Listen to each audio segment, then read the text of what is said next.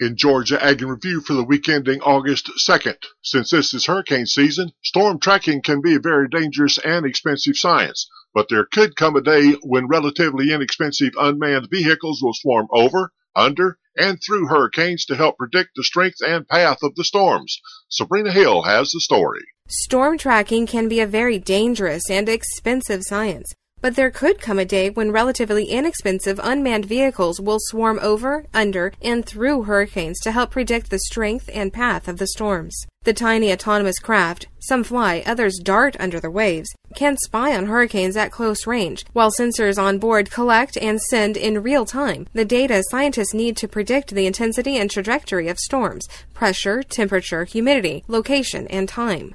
The project being developed at the University of Florida features miniature flying machines, just six inches long and about the weight of an iPod Nano, which can be launched with commands from a laptop hundreds of miles from the eye of a hurricane, with mathematical models to predict regions in the atmosphere and ocean that can give the vehicles a free ride toward their destination. Once in the vicinity, they can be powered off to wait for a particular current of wind or water. When they detect the current they need for navigation, they power back on, slip into the current, then power off again to conserve fuel as the current carries them to a target location. The devices are a departure from the current technology, which uses hurricane reconnaissance aircraft to punch through the storm's eye wall and release sensors that freefall and might or might not collect helpful data. Underwater data is even more difficult to collect today, although just as important, considering that the warm, moist air on the ocean surface provides fuel for hurricanes. In our weekly Getting to Know Your Beef Checkoff, brought to you by Your Beef Checkoff, we hear from Jordan Harrison of Uvalda, Georgia.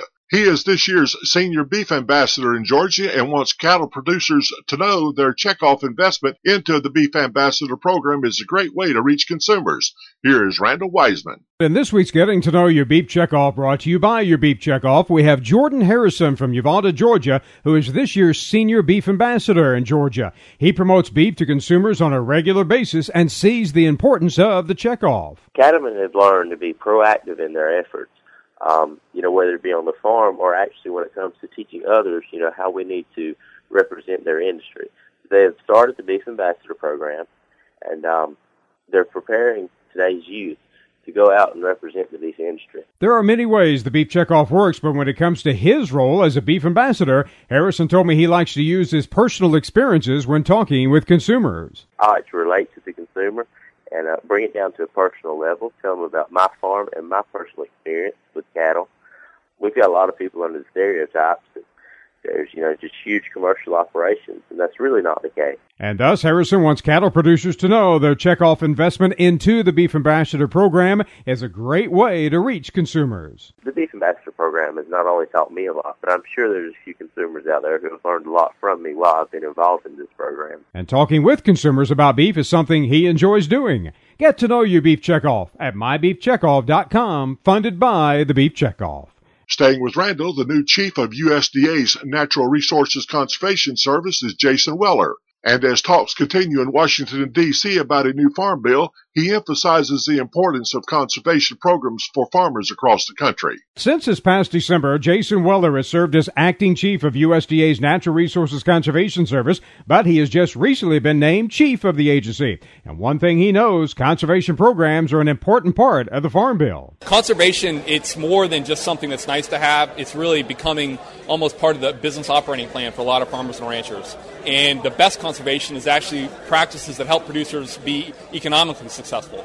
So for us at N R C S, sustainable agriculture really is about ensuring the wise use of the resources, but then also making sure they're successful business operators and that the best use of the land is actually in agricultural production. And so, yes, conservation can help them better manage the soil resources, better manage their nutrient inputs, be you know, more efficient with the nutrient application, um, be more energy efficient, be more water efficient. So at the end of the day, it's saving wear and tear on the farmer, wear and tear on his or her equipment, saving the money, putting more money in the, their pocket, in many cases helping them be more productive, but also then providing a broad array of benefits for people who live down the stream, in the airshed, in their community. Learn what programs may benefit your operation at your local N R C S office. Georgia Cotton Commission's Richie Seaton wants growers across the state to know they do invest dollars each year in research efforts to help in areas such as weed control. Randall Wiseman has the report. Cotton growers face various obstacles each year, whether it's weather, weeds, or other issues. And while there's not much we can do about the weather, the Georgia Cotton Commission's Richie Seaton does want growers across the state to know they invest dollars each year to help in areas such as weed control. You know, with the complexities that we're facing today, particularly in weed control, it's almost like a balancing act. If you use these chemistries, these chemistries, these chemistries, and, and you mix it up trying to be good stewards of those technologies so that we can keep them in our toolbox for use in future years. And, you know, the most important thing is, is to continue building that understanding and refining what we're doing, and here again just further honing in on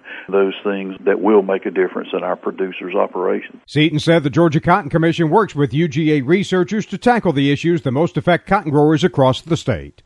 The Georgia Beef Board held a regular meeting during the Georgia Cattlemen's Association Summer Conference. Suzanne Black looks back at what they discussed and also tells us how beef was promoted to a television audience. We were in Callaway Gardens for our summer conference, and it was a success. We had a great turnout. The Beef Board Committee actually met to discuss our budget for the next fiscal year. We're obviously continuously aiming at using those checkoff dollars efficiently as cattle numbers are decreasing.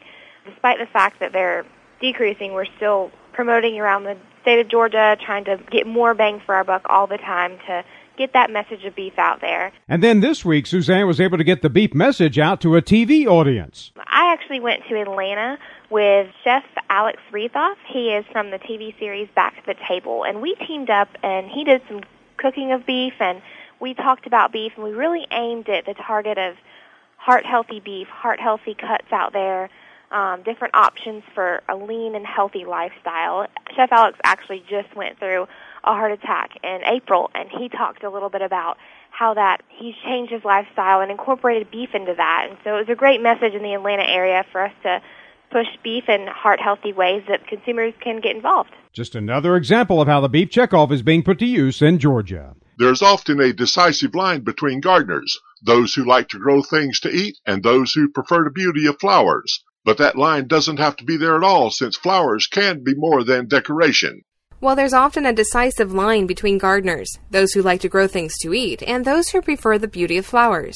But that line doesn't have to be there at all, since flowers can be more than decorations. Just a few of the options that provide for both beauty and flavor include daylilies, begonias, marigolds, chrysanthemums, honeysuckle, lilacs, geraniums, pansies, and violets. And of course, all the flowers of herbs can be consumed. And in addition, think of all the flowers that bloom in your traditional fruits and vegetables, such as broccoli, radishes, strawberries, and squash blossoms, as they can all be snipped and used in salads or stir-fries.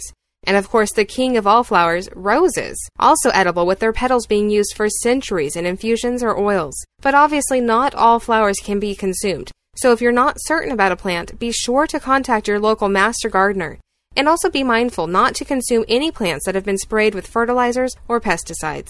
Great care is given to bring to consumer fresh and clean farm products. We close out this week with Everett Greiner telling us just what some of these steps are. Most vegetable farms are putting in huge wash tanks to make sure the foods that, that you get fresh from the farm are also clean and healthy. Our Department of Agriculture continually looks for ways to keep our food clean. I watch about five hundred wagon loads of cantaloupes a week go by my house on the way to the packing sheds, all washed to remove any field impurities. Up until this year, they went directly from the field to your kitchen. When that case of food contamination occurred in Indiana last year, F D A stepped right in. They always do. But most of the cantaloupe growers I know didn't wait. They took it upon themselves to install these wash tanks, and they don't come cheap now. I haven't checked, but I know some of them are using them for other crops, cucumbers, tomatoes, bell peppers. I don't know about you, but this makes me feel a whole lot better. Remember, you can find these stories along with all the big Southeast Agriculture reports on our website at southeast agnet dot com. I'm Daniel Lake with Southeast Agnet's podcast.